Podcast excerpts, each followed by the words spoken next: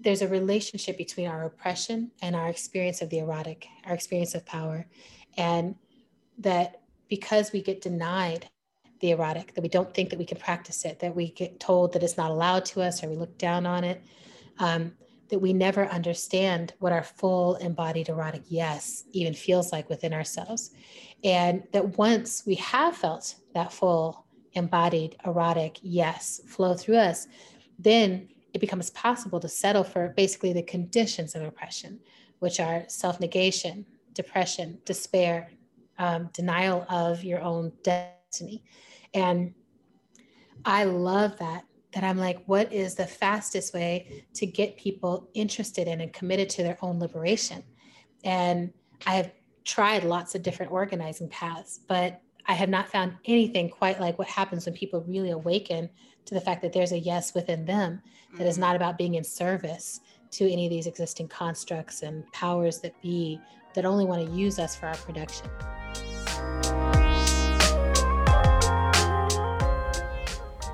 Hey, loved ones, welcome to Naked Conversations a space for you and I to meditate, strategize, and dream of the tools needed to transform into radical selves.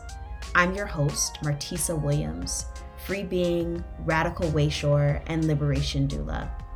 My purpose is to support the collective on our journey to deeper joy, sweeter justice, and fulfilling presence. So, are you ready to step into your most liberated life yet? Let's get to it.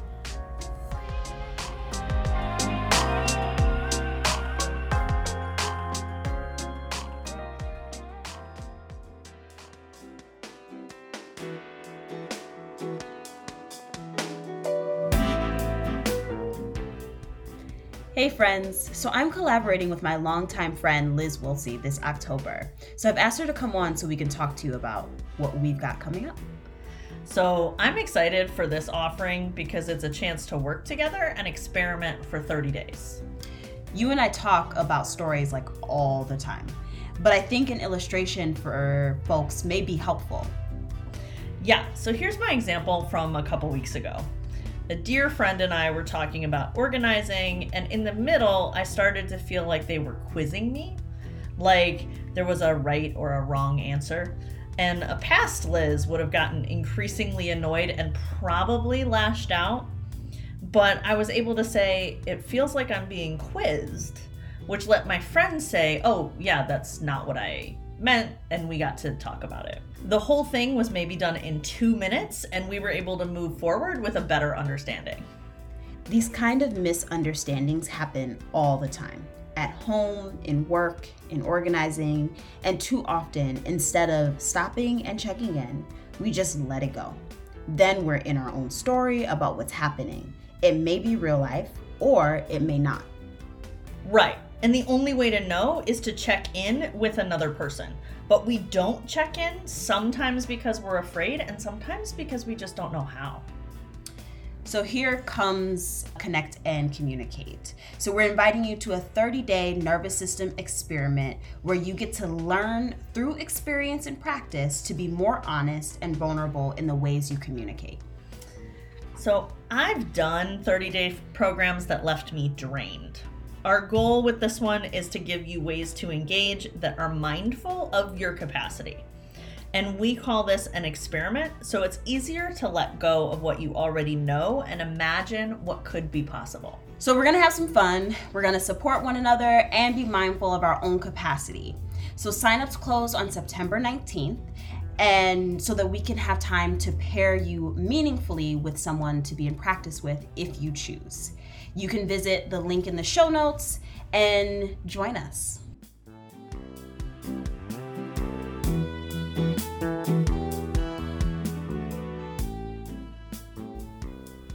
Hello, hello, hello, my friends. Happy Thursday. I'm so excited to share with you today's episode. But before I do, I actually wanted to share a little experience that I was having around this episode. Um, and that was, I actually, Adrienne Maree Brown and I had this conversation about a year ago. And um, ever since, for whatever reason, I had it in my head that this was a shitty episode, that I didn't do well, that it wasn't like I wasted this opportunity. There was this whole narrative in my brain around that. And so I have been feeling anxious about sharing it, excited because I got to have this amazing conversation with one of the peoples that have, um, whose work has been really impactful for me, but also feeling, I don't know, anxious around uh, sharing it because I thought I bombed it. And so, as I was editing this week's episode, um, I was listening to it back and I was like, oh my gosh, this was a really good conversation. Um, and there was a lot of just juiciness and simpleness and just it was lovely and it wasn't at all what i had made up this story in my head that it it was and for me that was just a really good uh, example of how we can run off and live our whole life in our head telling ourselves all of these stories about what's real. And if we never check them with the outside source, we will forever live in whatever story that's going on internally. And so I'm so grateful that I finally you know, edited the episode and I'm sharing it with you because then I can reimagine the past in a way that feels more satisfying and more true. And this is exactly why my friend Liz Wiltsey of Future Proof Skills Lab and I created Connect and Communicate, our 30 day nervous system experiment. It is so that we can be in practice of checking our nervous system stories. Our nervous systems are these incredible, incredible tools, these incredible survival mechanisms. But the thing is, is like when we are looking to live a liberated and joyful life, our nervous system is not always trying to create that life for us. It is really just trying to create safety for us. And those two things aren't always in alignment. And so that's why we created this program is so that we can be in practice with one another about what our stories are and practice what it looks like being in communication about hey this is the story that i'm making up in my head. Is this landing true for you? And getting in that habit so that we can just squeeze more joy out of our lives rather than sitting in our own la la land that's not always super useful. So I wanted to share that. And if you're interested in joining us for the experiment, all the information is in the show notes. Um, and registration actually ends September 19th. So if you're hearing this um, the week that this is out, that's about a little over two weeks away. Um, and there's a lot of payment options um, available so that it can be as accessible as possible. So check it out and uh, let us know if you have questions. And one last thing before we get into the episode I am offering in a week from today, September 9th, 2021, I am offering a full day of 30 minutes fit for $50 one-on-one calls. So this these are the one thing calls, which is an opportunity for you to just tap in with me for 30 minutes about one thing that we can strategize on how to shift you deeper into alignment with your most radical self and to have the joy and pleasure and satisfaction that you deserve out of your life. And so I wanted to just kind of offer this like moment to check in to be like, how can I do one thing that's going to get me a little closer to the liberation that my soul has really been longing for? And that's what these calls are about. That's what this opportunity for this call is about. So, um, September 9th, all day. You can hop on the calendar. There's a link in the show notes, and it's 30 minutes for just $50. So if you're interested in that, go ahead and check out the link in the show notes. Okay, let's get in today's episode. I am like still buzzing and through the moon to have had this conversation with Adrienne Maree Brown. She is one of the people whose work I want to say shifted things for me, but I actually don't want to use the word shift. It validated so much for me. She's one of the people who, when I read her work, I was like, oh my God, here are the words that I didn't have for this thing that has been in my head, this feeling, this inner knowing, this ancestral knowing that I had. And um, I am just so grateful for the scholars and the humans who can validate an inner knowing when I don't have language for it and put language for something that I don't have language for. And she's just one of those people that have done that and whose work has done that for me in really, really impactful ways. So having this conversation with her was such a treat. Adrienne Maree Brown is the author of Holding Change, We Will Not Cancel Us, Pleasure Activism, Emergent Strategy, and the co editor of Octavia's Brood. She is the co host of the podcast How to Survive the End of the World and the podcast Octavia's Parables, and she's rooted in Durham, North Carolina in the episode, we start off by talking about actually how not to fangirl, uh, which was a fun conversation. And then we get into the shaping of Adrienne and our shared love for Detroit. Uh, we talk about pleasure activism and the alchemy of satisfaction. We talk about holding conflict as a skill for the movement and generative conflict and getting in right relationship with change. Um, this episode is everything. For me, at least, it was to be able to have this conversation with her. It was everything. So I'm going to shut up and I will see you on the other side of the episode.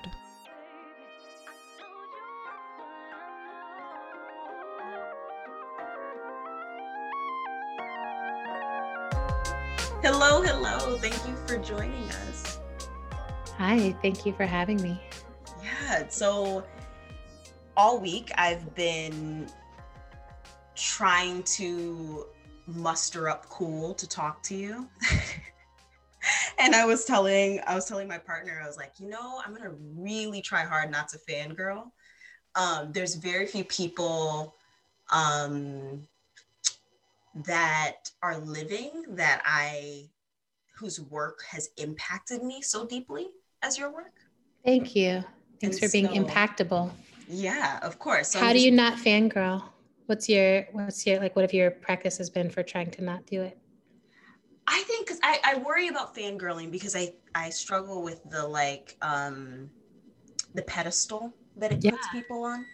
Totally. And it doesn't allow for humans to be human. If I'm like putting you up here and like you're all this glory, then I don't actually get to have a real connection. A conversation. No, I mean I had um I got to do a panel with Angela Davis earlier this week, and I was in, it was the same thing, totally same thing, right? I was like, okay, Angela Davis is a human being. She like you know does things. She goes for walks. She does yoga. Like she has to eat and chew and probably swallow and you know like. But it was like the same thing of just trying to be like, how do I um, protect her humanity, her right to have her humanity, and I think it's totally interesting. It's like one thing to know, like pedestals don't make sense and everybody is a human and all of that. And then another thing to like be in practice with people who, you know, like for me, Angela Davis, like I don't, I can't even conceive of the word revolutionary without her coming to mind, right? right? Like she's the person who, the measure against which all things revolutionary for me have always has that that's the measure that's the standard. And um, and i think she's earned her like she's earned the right for my jaw to drop. She's earned the right for like for me to be like on my p's and q's but then she was so cool and gracious in the conversation. And so it felt like such a um, yeah it was like such a good teaching for me that i was like oh i can look up to her um, for what she's done and I can even feel all the titillation of be, getting to be in contact with her and be like, oh, you you can see that I exist. That's so cool. Um, but yeah, I totally agree with you. I'm like the pedestal is weird to navigate. It is. You know? It is. And I want to get into my first question, but um, how do you as a person it's interesting because i think angela davis obviously like she's everything she's like, angela davis she's angela exactly she's iconic but it's interesting because i look at the activists the organizers the writers in like your group of folk and i'm like you all will be our and the younger my kids angela davis you know like our grandkids uh-huh. Davis. Yeah. And well, you know, it's interesting, right? Because one of the things that I have definitely been aware of is I'm like, you know, Angela Davis was and is Angela Davis because of the time that she exist, existed in, right? And I think of myself as someone who's more heading on like a Gloria Anzaldúa path, maybe, right? Like I'm like, I want to be a great writer. Mm-hmm. And and Angela Davis is a great writer on top of having been a badass like activist and on top of becoming this iconic figure. Like I can't imagine defending myself in court. I can't imagine, right, being in exile underground for years. It doesn't mean it's not going to happen, especially depending on what happens with this um, government attempting a coup right now. And I might have to like do some different level of direct action, but I can't quite envision that at this point. You know, I'm like, okay, I'm a 42 year old writer and moving concepts in the world alongside of many other people moving concepts in the world. Mm-hmm. Um, and one of the things that she said the other night that blew my mind was, you know, my ideas are collective ideas, mm-hmm. right? Mm-hmm. And that really that really aligns with my deepest belief, which is like there's a river of these ideas that is trying to move towards life all the time, and that I get to be in that river. And so it gets to flow through me as stuff has flowed through her, stuff is flowing through you. Yeah. Um, and, you know, sometimes I think, oh, it'll be, it's it, you know, I've started to have that awareness. I'm like, oh, some people will know my name after I die or whatever.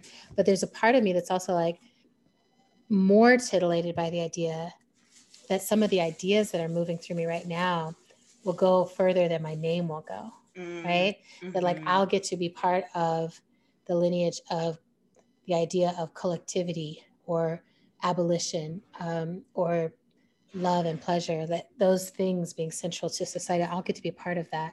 That is very exciting to me. I love that. Oh, I love that. Okay, let's go back to the beginning. okay. All right. Now that we've begun, right. so, my first question I ask all of my guests is what made you you? So, what made me me? This is an outstanding question. I love it because you can go so many places with it.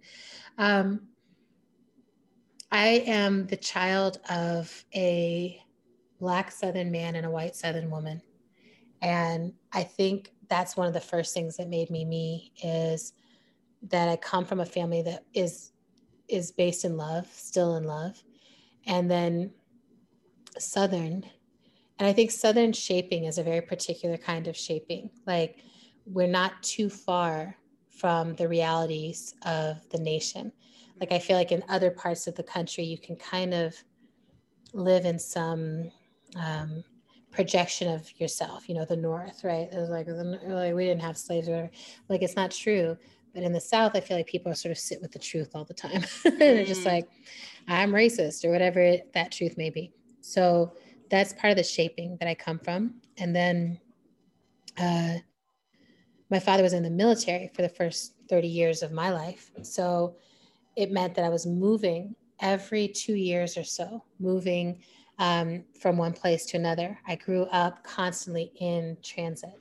And I think that that has really shaped me to be someone who thinks a lot about being in right relationship with change, thinks a lot about what does it mean to be adaptive, thinks a lot about how how do you land and be yourself and quickly build community with others and i've also gotten to travel you know by the time i was 18 i'd lived half of my life outside of the us mm. in germany and uh, and traveled a ton so that shapes you because the us experiment for how to human is not the only one that i was exposed to and growing up in Germany, you're living in the legacy of a country hitting its rock bottom. Um, and you get to see like, and life goes on. And, mm. you know, I think that right now the US is in that place. Um, I'm not sure if we fully hit the bottom yet. I keep hoping we've hit the bottom, and then we keep being like, no, we're going to try to reelect him. I'm like, okay, let's just keep swimming down then. Um, but, you know, I do have a sense that life goes on, and that even when it seems like the most dire time, humanity as an experiment continues. So that's made me me. Reading science fiction definitely has made me me um, and I've been a writer, you know, my mom says before I could even write, I was telling stories, writing. Um, so I can't really imagine a day without writing or, or my life without writing. Um, it feels so fundamental and it feels like the comp, the thread that has like every other job that I've done in my life, I've been writing alongside of or as that. And now I'm finally in a place where that's the primary thing right. um, that I'm doing. So um, I'm a Virgo. Mm, I didn't know that. Oh yes, that's it's very important to me, um, and not not in a like.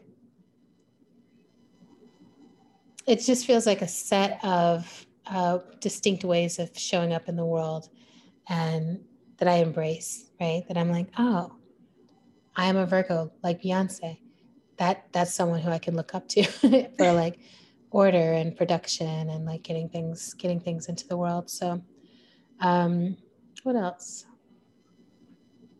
I live in Detroit on purpose. Mm. Um, I chose to live here. I love it here. I love um, part of what drew me here is the blackness of the city. And growing up, I was in places where we were never the majority population.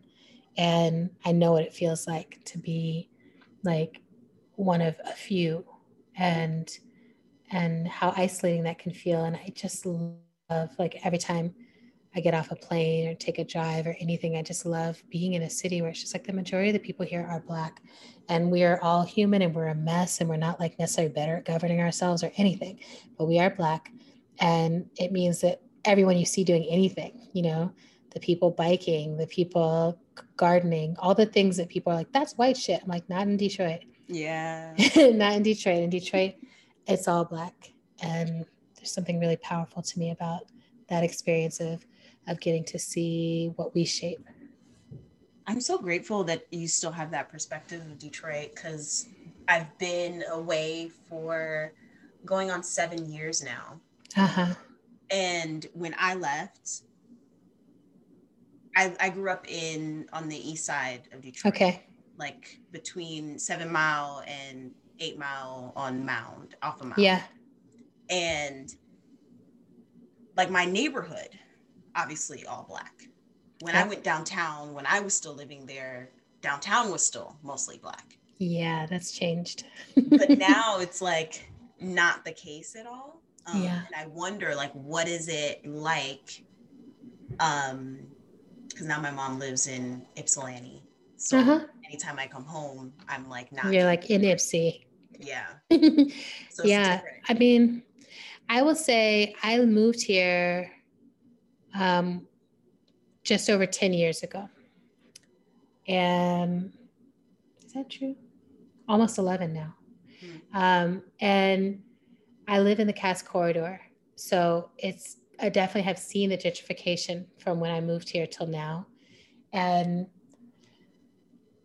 and I think because I come from a relative relativity outside of the city, right? For me, I'm still in one of the blackest places I've ever been, even with that gentrification. So it's like I see that gentrification. Yeah. Um, and you know, most of the most of the time for the past couple of years has been like I'm traveling all the time. And so I'm going to other places that are less black and then returning here.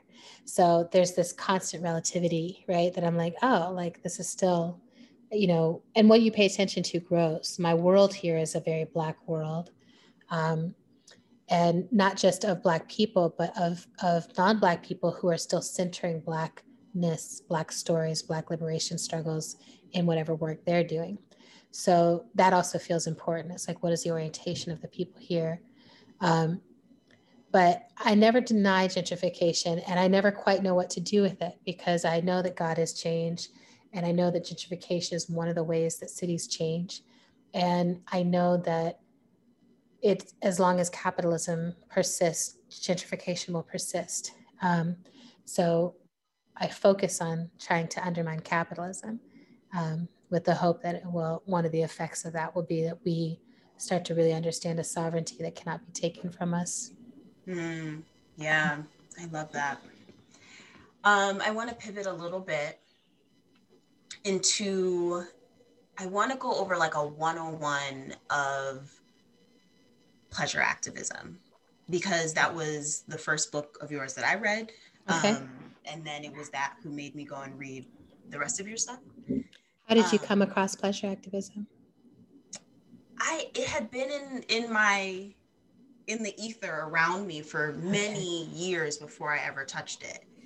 Um, or what it felt like was many years. I was like, it, it only came out last year. So I'm Did like, it only great. come out last year?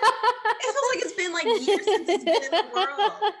Well, you know, I was speaking about pleasure activism before I published it, but it came out, let's see, this year I did the sabbatical. So it came out March of last year um, as a as a like physical book in hand, right? I would have told you like five. I love ago. this. I love this because exactly so many people that I talk to about it are like, yes. I mean, I've been, and I I I think it's a function of time, but I also think it's a function of pleasure time because I think mm-hmm. pleasure time has its own knowing, it has its own rhythm, and I think time does soften and open up when you start to really.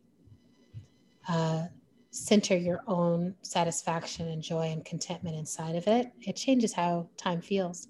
But I always get so interested. I'm like, hmm. So a 101 of pleasure activism. Yeah. Um, uh, I think there's kind of two parts of it. Um, well, before I even get into the 101 of it, I'll say it's Audre Lorde's it's Audre Lorde's work that is the foundational text of what I then am building off of. So her work is called The Uses of the Erotic as Power. I mean, she had so much work, but that particular essay, it's like an eight page essay. And she published it in August of 1978. Um, I was born in September of 1978. So I'm like, the significance to me that this idea has been out in the world for the entirety of my life, but I didn't really come to understand and claim my own pleasure um, until much more recently. It's always wild to me. I'm like, oh, we have to really find and uplift these ideas, which may not be brand new, but are so important and have not yet proliferated. So, a big part of why there's a book of pleasure activism is trying to bring back into the conversation these ideas. And one of the ideas is there's a relationship between our oppression and our experience of the erotic, our experience of power. And that because we get denied the erotic, that we don't think that we can practice it, that we get told that it's not allowed to us or we look down on it, um, that we never understand what our full embodied erotic yes even feels like within ourselves. And that once we have felt that full embodied erotic yes flow through us, then it becomes possible to settle for basically the conditions of oppression, which are self negation, depression, despair, um, denial of your own destiny. And I love that. That I'm like, what is the fastest way to get people interested in and committed to their own liberation? And I have tried lots of different organizing paths, but I have not found anything quite like what happens when people really awaken to the fact that there's a yes within them that is mm-hmm. not about being in service to any of these existing constructs and powers that be that only want to use us for our production. So the first part of it is boom, right? Let's liberate ourselves from within. The second part of it is we're all having sex and doing drugs and and like finding pleasures.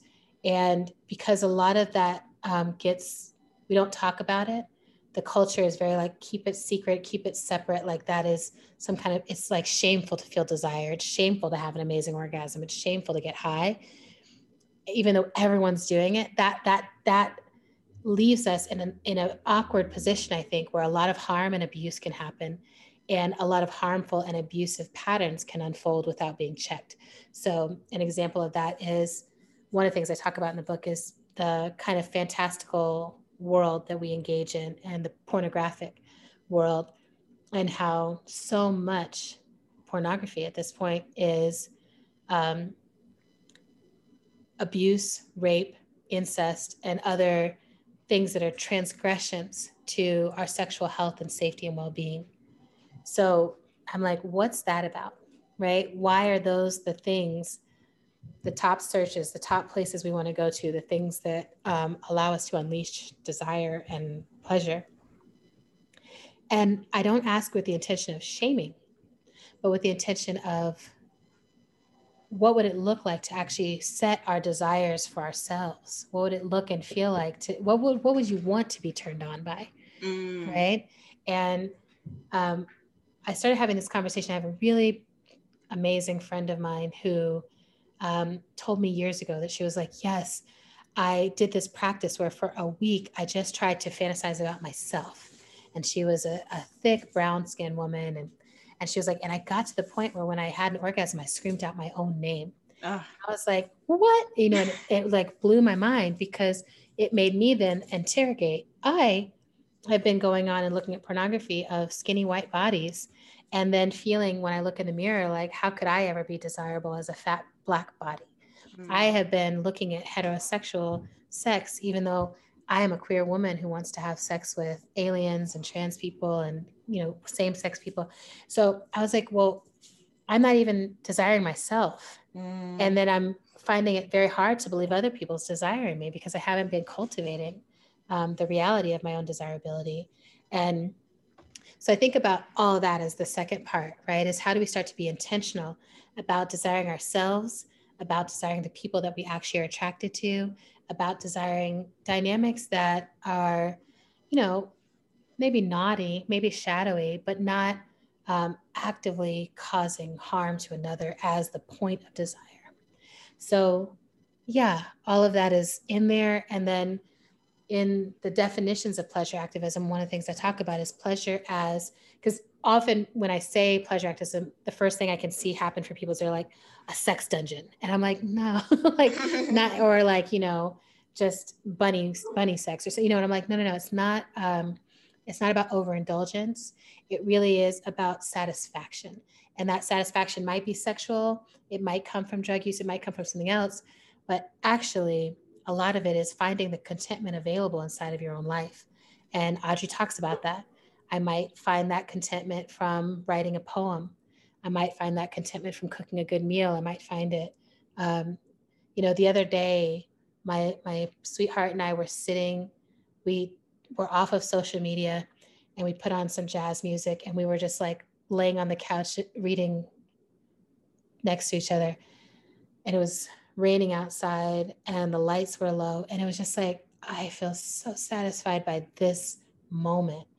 And i had fantasized about this moment. I fantasized about being in the kind of love where it was like we felt so at ease with each other that we could just rest and read and like you know there was something about it. It was just like this is such a satisfying day. And uh, each time you feel that kind of satisfaction it does rearrange you i think at a cellular level mm-hmm. you realize you shouldn't have to always be living reaching reaching reaching reaching for something that you don't have but how do you settle in and be like yes this is what i wanted yeah. and this is what i want it's such a buddhist practice absolutely like, That's the secret. right, right.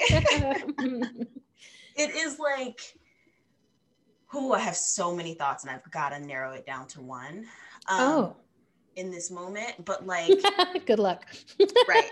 I never, I never can. So, yeah. It's the satisfaction piece for me. It's yeah. the like, how deeply I think that's almost one of the most anti-capitalist things I've ever heard in my life yeah, is it is. practice of satisfaction. It absolutely is. Capitalism only works if we are unsatisfied and constantly needing to buy, attain, reach for, change ourselves, do, you know, do something to change, change, change. We're never satisfied. And to love someone new, to pursue something more attractive, to gain more money, all of it, to practice being satisfied, it starts to unhook you mm-hmm. from the mm-hmm. system of, of capitalism. And you know you're not fully outside of it because you still i still live here right? But i feel like that that deep ah. Yeah. Your work makes me nerd out in neuroscience. So i like i like try to like i'm not a scholar in this in any way. I just enjoy understanding how our brains work. Yeah. And some people I, would say that as a scholar. Oh. just because you're not in the academic realm doing that scholarship right. right. So one of the things is like understanding like our subconscious mind and also trauma and like the polyvagal theory. Yes. Um but just on the simple fact of like i wonder let me back it up. Reading your work made me question not question but made me evaluate where i see and feel satisfaction in my own life. Like what are those moments? great mm-hmm. and part of that evaluation was realizing how little satisfaction i experience hmm. but it also made me think about the tiniest moments where i experience satisfaction that's right like it was the one thing that that like stuck out for me so much was I took my first herbalism herbalism course this summer. Yay. And I was making tea and I was enjoying just concocting things and putting things together and the feeling of putting my herbs together, running the water over it, watching the steam, smelling the herbs, you know, yes. like that entire experience. I was like, "Oh, this is what I desire." Like yes. this moment of like I don't want any more and no less. Like this is the perfect amount. Here. Yes. And it's that, you know, exactly what you just described. It's the sensuality of being present to being alive. And I'm like, being alive is itself such an incredible thing. And I think in this period, I keep talking about how it's like we're all in a PhD program for grief because mm. so much death is happening right now. And one of the things I think death and mortality show us is just how romantic and poetic life is, how sensual it is. And uh, you know, when when the pandemic hit, I was traveling and I was like, where am I gonna go next? Do I just go mm. home now? Like, and I was like, I want to hug my parents. And it was so intense. And I knew that that meant like I would have to travel to them and then be quarantined for two weeks and like, and then get to hug them and then have to leave. You know, I, I, had I didn't have a whole plan. I just knew like at a sense level, I needed to be in my parents' arms mm. because they're still alive. And since the pandemic happened, I had so many people who had lost their parents or lost one of their parents or lost significant people in their elder world. And the sense of it, right? Mm-hmm. I was like, anything that we do, even if in the moment we're not able to fully recognize it, the way that memory works, I, you know, now I'm like, oh, I will remember sitting on the couch watching Jeopardy with them. Yeah. And I will remember, you know, the, getting that birthday celebration that we had together. I will remember those things. And at a sense level, I needed those things. And so I start to pay attention to the world in that way. What are the sensations of this moment, of this day? I'm having an incredible week right now. And I'm like, what are the sensations of this incredible week? Like, getting off the phone with Angela Davis, you know, the the event with her, I I was on no drugs. I had no drinks. I had nothing else, and I felt every cell in my body felt alive. Right? I was mm-hmm. like, I just feel clicked into where I'm supposed to be in time and space. I feel so interconnected to all things, and it's just that I'm like because I bring my awareness to this moment. I'm not going to rush to the next one. And it is a mindfulness practice, bodyfulness practice, lifefulness practice, right? Is I I don't know what the future holds. And I don't know everything that has already happened. You know, I know the snippets of it, the little bits that have been written down by those who had the privilege to write at that time. But I do know that the present moment connects me to all of it. Mm. Yes.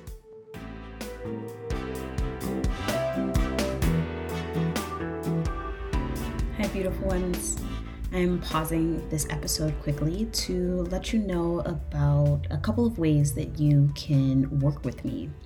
I am a liberation doula, which means that my work surrounds around helping folks to birth their most joyful, liberated lives.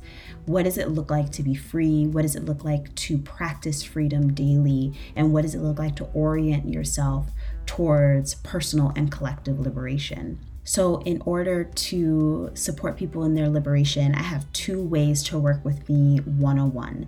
The first is through liberation coaching, which is one off coaching. You can go onto my website and sign up for a uh, session. It's one hour where we can talk about anything that is pressing in your life or that is uh, coming up for you, questions that you want to answer, or something that you want to workshop.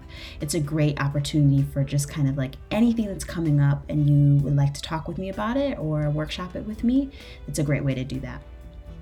The other option is through the Journey Intensive Coaching Program, which is a 3 to 12 month coaching intensive where I walk you through my framework for liberation.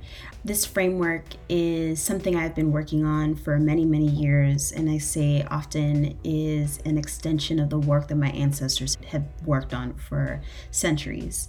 I have boiled it down to a three part framework, which is alignment, embodiment, and connection. First, we will walk through what is your dream for your freedom? What is the dream for your life? If you could have a full imagination about what is possible um, let's play and be in that space. And then we evaluate your values, see what is working for you, what isn't working for you.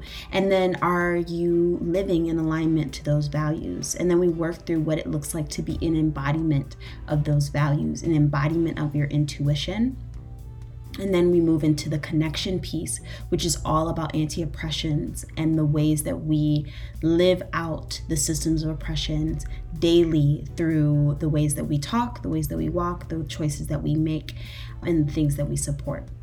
And how do we undo that? How do we remove those things from our embodied program? Um, and that's what we work through with the coaching intensive, which is a really beautiful opportunity to dig deep into your liberation and to create frameworks and systems for that. So, if you're interested in working with me one on one, you can do that through the link in the show notes or go to letsgetneked.com slash coaching. Now, let's get back to the episode.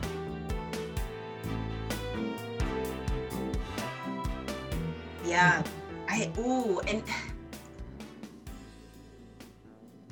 for me, I got into yoga because mm. of that very experience. I had never in my life experienced the present moment like I did when I was in a very hot, sweaty, intense practice, asana practice. I accessed something in myself that was so still that I, I became a junkie to it. Yes. And you're like, I need to get still. Right. Yes, I understand. And I wonder, like, my dream or what I constantly, I'm a Capricorn and have Capricorn uh-huh. five different planets. So I Wow. Yes. That's amazing. My sister has Sag in five different planets. So mm. it's rare though to have that. Is it a stellium? Is that called? I actually don't know. I yeah. Know. I think yeah. it is but it's it that capricorn energy runs so deep because anytime yeah. i hit a problem i'm like okay let's fix it like let's yep. like a moment like what are the steps that is is needed and so mm. being in like a justice space being in a liberation space i'm constantly thinking like what are the solutions and um i had the privilege of learning how to teach yoga. For an organization that provided yoga to people of color mainly for free. Mm.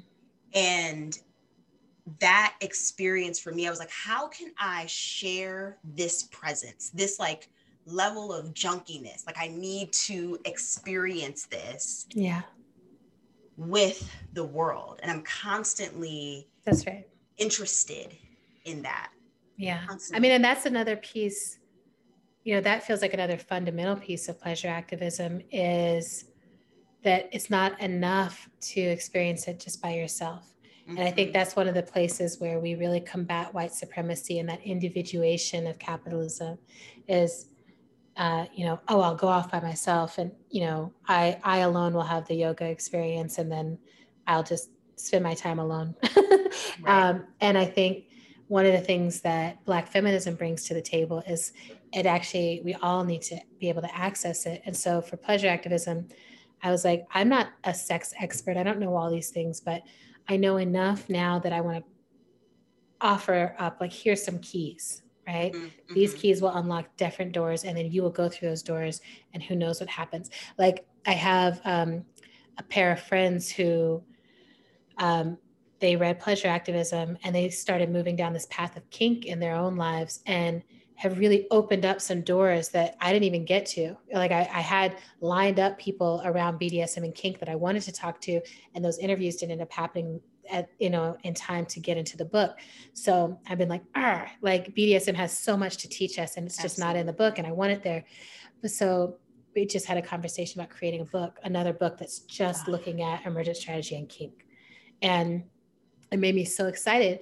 but i'm like i, I can't write this book y'all are going to write the book because you've actually gone through those doors and explored that territory in a way that i haven't yet and you're going to teach me and i can mm-hmm. uplift that teaching right but and and for both of them as black women they were like we want everyone to have access to all of this to know what it feels like to have this much agency over who touches you and how they touch you and what the power dynamics are and everything else they were like everyone needs to have all of this yeah. so to me that piece around once you find it how do i share it Mm-hmm, right? Mm-hmm, I think mm-hmm. that's such an important question and inquiry to be in.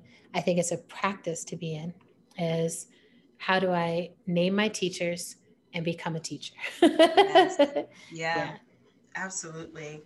I want to pivot slightly because I'm interested. Um, I picked up your newest book um, yesterday. And Thank you. Of course, of course. And um, I was starting to read it and I didn't finish obviously didn't finish it all, but um, it's funny because I was reading the intro and I was like, God, this is all of what I've been thinking about for the last few months. Um, oh, wow. Spe- specifically when it came to needing to hold conflict. Yep. Um, and that being a critical skill for the movement and individual liberation. Yeah. Um, I took I took my first hunting um, I went on my first oh. hunting experience this past month, and it taught me literally like what does it look like. The people that I was hunting with were all white Mainers who you wouldn't mm-hmm. expect mm-hmm. us to be in the room together. Yeah. That experience of staying with them for two days and never having met them in person. And this wow. whole experience of learning like in order to get to a space of liberation and love, we have to be able to hold conflict. We have to have discourse around that. We mm-hmm. have to mm-hmm. have like um, emotional um, regulation yes. and like, understanding around that. Yes. I'm interested to know your thoughts on like, since I didn't get to finish the book and I will, but like, wanna... you're like spoilers. Right. Um, yeah. I mean, you know, I, I have been doing some kind of facilitation and mediation movement for my whole adult life, which is now like 22, 23, 24 years, something. And it's um, the thing that I, for a long time, the thing that I felt like I was able to do was kind of to slip people past the conflict, right? Mm-hmm. And be like, okay, we'll, we'll still get somewhere and it'll still be good and you'll feel happy. And people were like, Yeah, we love you, Adrienne. And I was like, Yes, but you didn't actually deal with the thing you need to deal with. And we all know, you know, either right. you know it now or you're going to know it pretty quickly.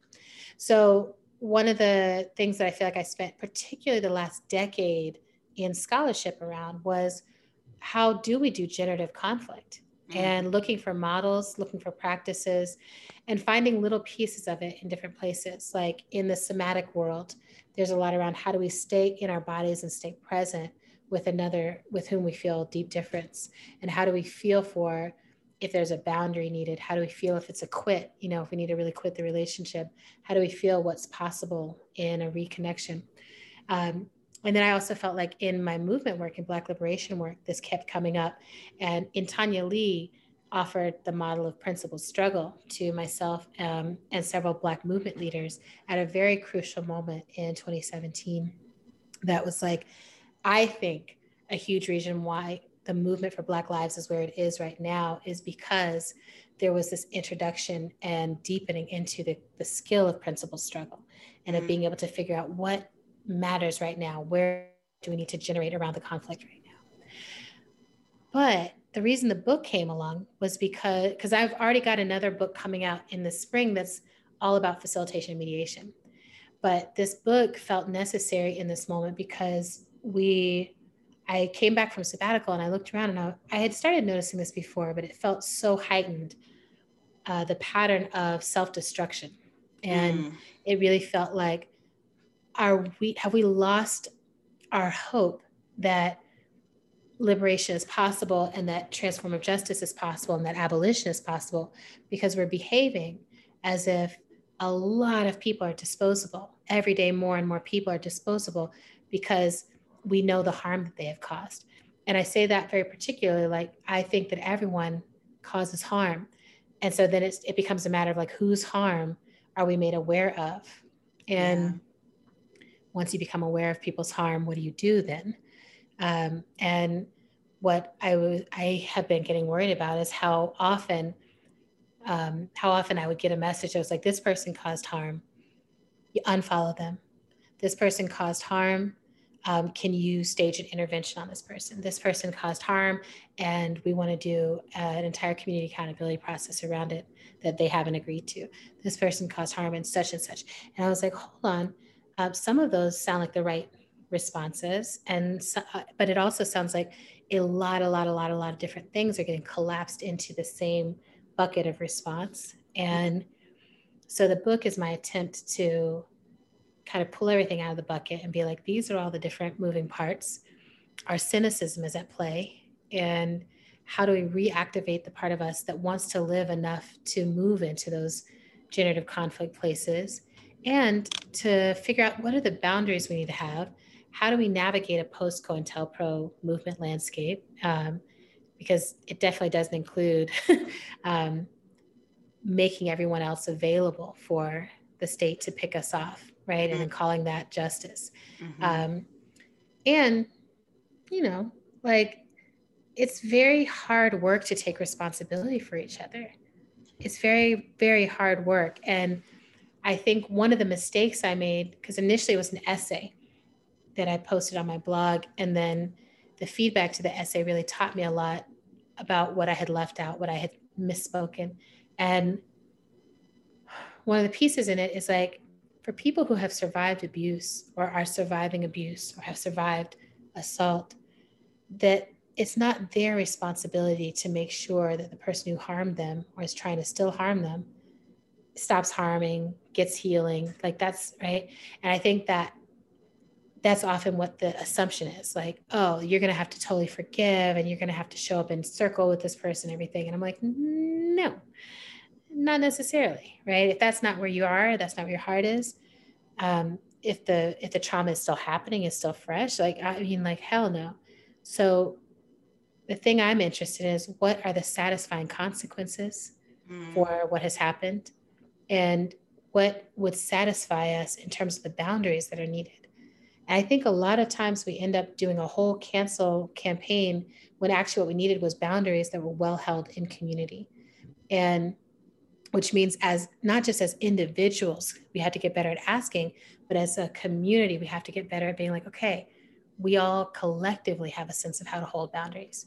And we don't have a lot of models of that yet.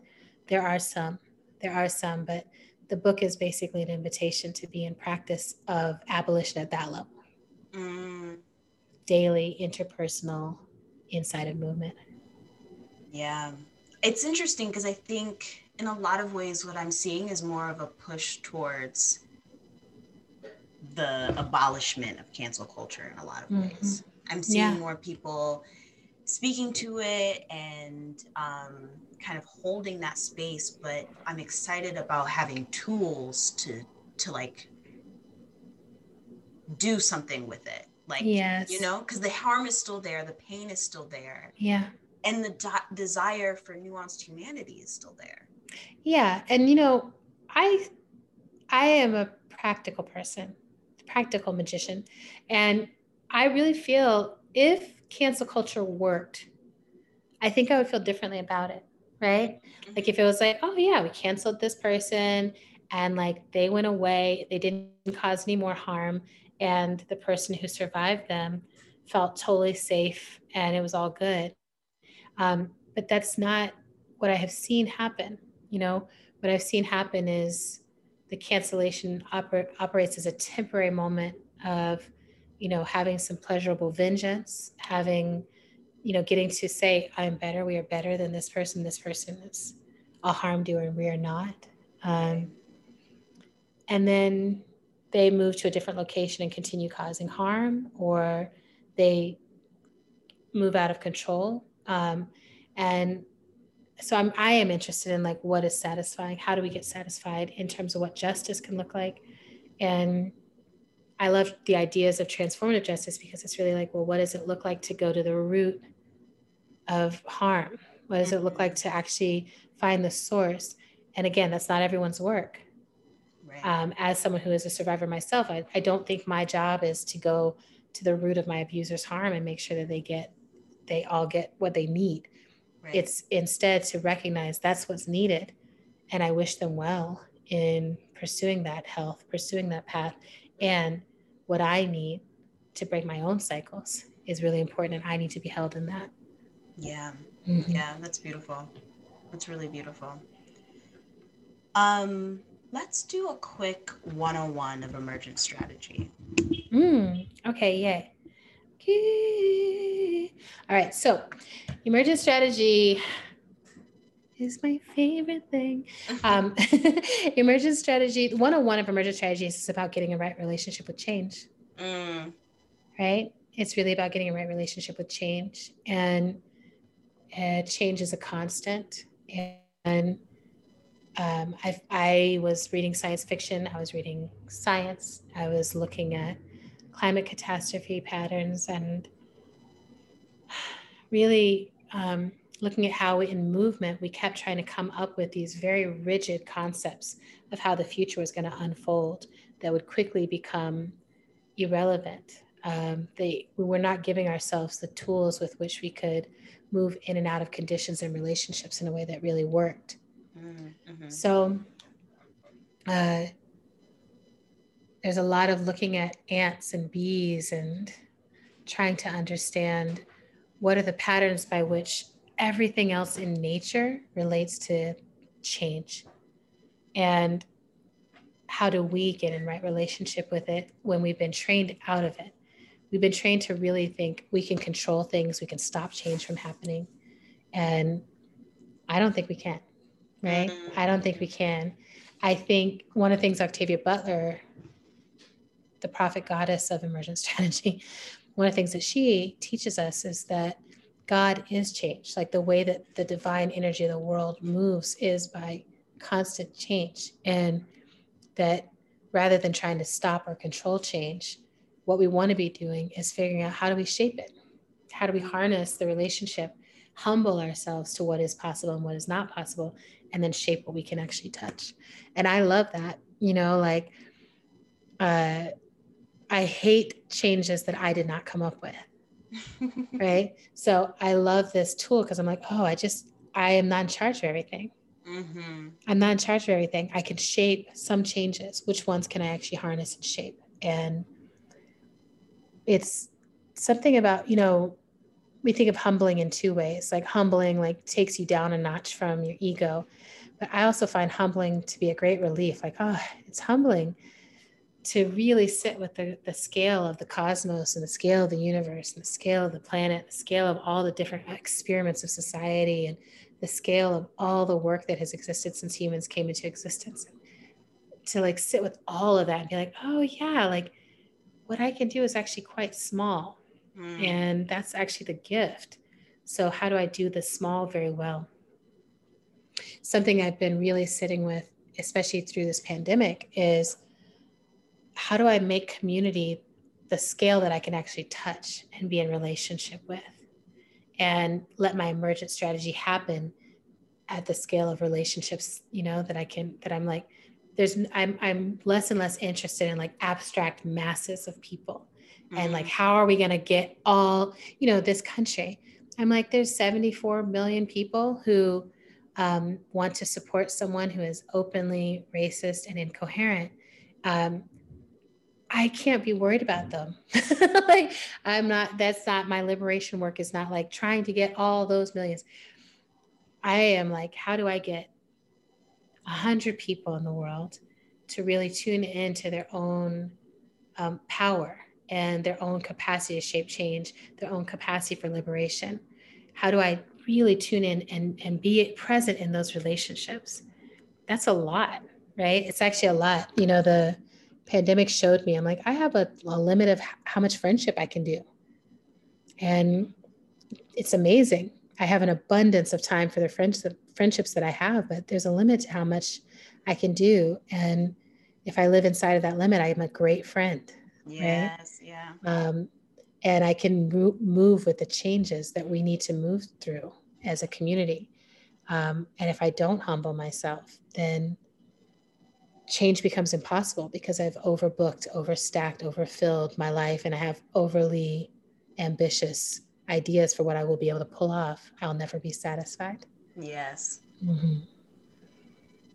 Such an oh, all of it's so anti-capitalist. It just yeah, That's exactly what we were talking about earlier. It's like realizing that we, because I think there's a piece of capitalism that's like mine everything for like infinity.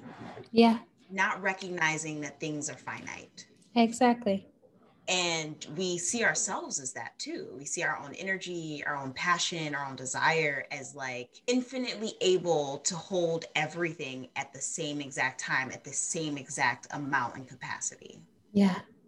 And like, I don't know if you, you know, have ever read this. There's some work by Aldous Huxley. It talks about how what drugs do for us and how when we're babies, we don't have the filters.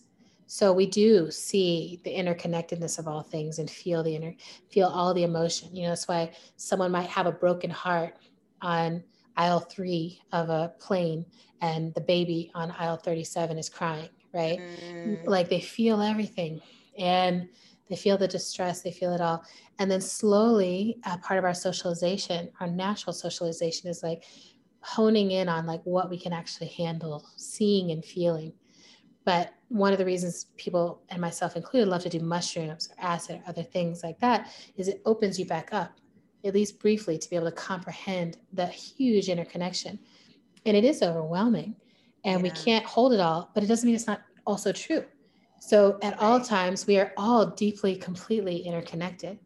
And at all times, there's a limit to how much we can hold in our comprehension and still move around and interact with each other. And I love writing that line. And mm-hmm. to me, emergent strategy is a way of saying, like, I I am connected to the ants. I am connected to the bees. I'm connected to the wild dog in the courtyard. I am connected to the children, the child that lives upstairs who wakes me up every morning with her thumping feet and like I'm in I'm interconnected. I'm in relationship with these people. Um, and change will happen for all of us and all of us live inside of oppressive systems like capitalism and what can we do inside of our lifetimes to harness and shape the change away from that a lot can be done in the work of parenting and teaching mm-hmm right? Mm-hmm. Because it's like, how do you shape what people believe who will be the next generations? And then a lot can be done through that self examination and finding what are the new practices to be in. And in emergent strategy, you know, some of the core practices are small as all, really looking at what are all the small things that you do and what do you do over and over again? What are you iterating? Because mm-hmm change happens through nonlinear accumulation of behaviors much more than a linear five year plan. So, what is it you practice and do every day, however small? That's what you become, right? Yeah, yeah. So, a lot of it is really getting people to tune into you are crafting, you are creating what's possible for your life with the choices you're making at a small scale in community. What are you going to choose? yeah. So. Mm-hmm. I want to talk about one more thing before we wrap. Yes, and please. That's your sci-fi Octavia Butler Afrofuturist brain. Yay. I Octavia Butler's one black feminist that I hadn't read any of her work. Wow. Any. I'm and jealous. I always feel so jealous when people are going to get to begin all of her work. I'm like, oh, new. Yes. I was, I, and I just started um, Parable of the Sower. Great. And it's funny because as you've been talking, I've been picking up little things that you've said that I imagine may have come from your study of Octavia. But I'm interested to know, like, what's the futurist in you experiencing, feeling these days, thinking, mm-hmm. dreaming about? I think the biggest thing that I'm holding right now is a, a sense of post nationalism mm. that I don't feel um, committed to these borders. And I don't feel committed to the nation state in its current form. Um, so I participate in the practices of this nation. You know, I just participated in the election and I'm still like, we all need to make sure that Georgia does this. And, you know, I'm attributing to the Georgia Senate races and things like that. But it's this split consciousness of there's also part of me that's like, and all of that for me is just reducing the harm and the immediate to the most vulnerable while we carve out inside of this something next. And mm-hmm. mm-hmm. I'm very interested in the scale of the tribal, right? Um, like how many people can you be in relationship with? Right now, I feel like there's um, possibilities of decentralized tribalization where because of technology, you can have tribe that is spread across multiple places, but that shares deep value and practice and love for each other. And so I'm very interested in that at a scale level. Um, and I think, at least for me, the pandemic has given me a chance to be in some of those practices. So, like, how do I feel safe and how do I drop in and be home where I am?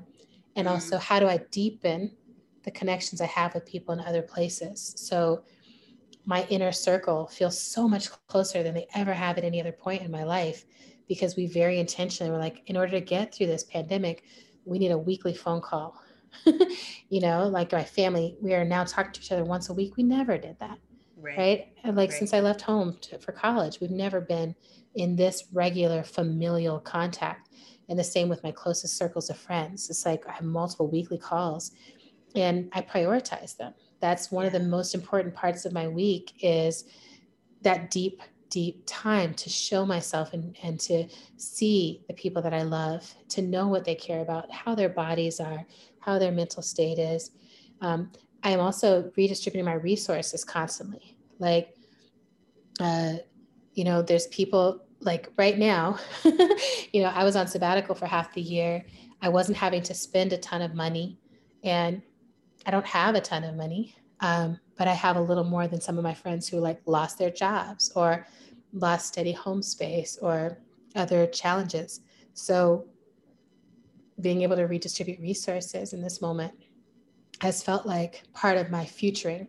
And that there's a beautiful new book that's come out on mutual aid by Dean Spade that really looks at, at what we're learning about a future centered in care, a future mm. centered in meeting each other's needs um, not in a transactional way, but in a relational way. And I think that's what the future actually holds for us. Um, who want it that way? I think there are also people who are very interested in in a future of war and fighting. And so one of the things I think about a lot is like for those of us who are not interested in that future, how do we opt out? um, which you know, Octavia's answer was to go to space, and we'll see what ours is. Yeah, mm-hmm. I love that so much. Well, before I ask my last question, um, yeah. where can people find you, find your incredible work? Oh, yeah. Um, AK Press is the the spot where all my books are, um, all my books that are still in print. So, emergent strategy, pleasure activism, We will not cancel us. Octavia's Brood. Um, and I just got to um, put forth the work of a good friend of mine, Alexis Pauline Gumbs, who is a genius, uh, called Undrowned Black Feminist Lessons from Marine Mammals. So all of that is at AK Press. And I definitely prefer that people buy directly from them um, or from a local community bookstore like Source Books in Detroit. It, they're my like home bookstore. Charis Books in Atlanta. There's Red Emma's in Baltimore. Um, uh, and then otherwise, you know, I have a website, adriennemareebrown.net, um, and I'm on Instagram. Like Instagram is kind of my home base in the socials. So I love to post um, post things that I think will increase the sense of joy and solution in the world. So I'm very intentional with what I do and what I offer in that space. And yeah, those are those are my places. Amazing. And my podcast. oh yes. so, yeah. Um, you know, you just started reading Octavia's parables. Um, so I'm doing a podcast on the parables where we go chapter by chapter, deep diving okay. in. And it's really a companion. It's like understanding the analysis of those books for people. We want as many people as possible to be reading them right now. Um, and then I also, that's with Toshi Reagon, who created the Octavia Butler's Parable of the Sower Opera, which is incredible. And then my sister and I do a podcast called How to Survive the End of the World, um, which we're, I think, five years into now, learning, sharing everything we know about relational survival together. I love it. Mm-hmm. So my last question is, um, what is lighting you up these days? Hmm.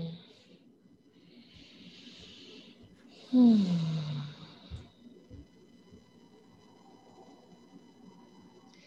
I am living inside of my own wildest dreams these days. Like mm. I spend most of my life writing or in conversation with people that I really respect and admire. And I worked really hard and I dreamed really hard to get here. So I regularly wake up and I'm like, what does my day look like? And I look at it and I'm like, fuck yes, this is the day that I really want to live. And, um, and it lights me up, especially knowing what the conditions are at this time, that these are daunting conditions. And each of my days I feel grief and I set aside, time, set aside time to be with my ancestor altar. I set aside time to add to my ancestor altar the, the deaths of those that I love and the deaths of those that I've never met before. Um, so I'm also lit up by how much emotion I can feel and what a wide range of emotion feels available in a given day. Um, but the conditions of the world have not stopped me from being in right relationship with my destiny and that feels that feels good. Oh so good so good. Thank you. I cannot thank you enough for taking the time out of your day to chat with me and thank i'm you. like through the moon so thank you so much. Thank you. I'm so excited. These were great questions. This is a beautiful format and i look forward to hearing and seeing it out in the world. Absolutely. So friends what did you think? oh, I'm so grateful, so, so grateful to have had that conversation and so grateful to be able to share it with you. I really hope that this conversation helps you um, find some insight on the ways that you wish to shape change in your own life and in this world because we all so desperately need each of us shaping change in radical and pleasurable and satisfying ways. So that's it for this week. That is it. Please continue to share the podcast to leave your thoughts and your feelings and to DM me, then I love it. I love it. I love it. And uh, I'm so grateful for you. Have an incredible week. Bye.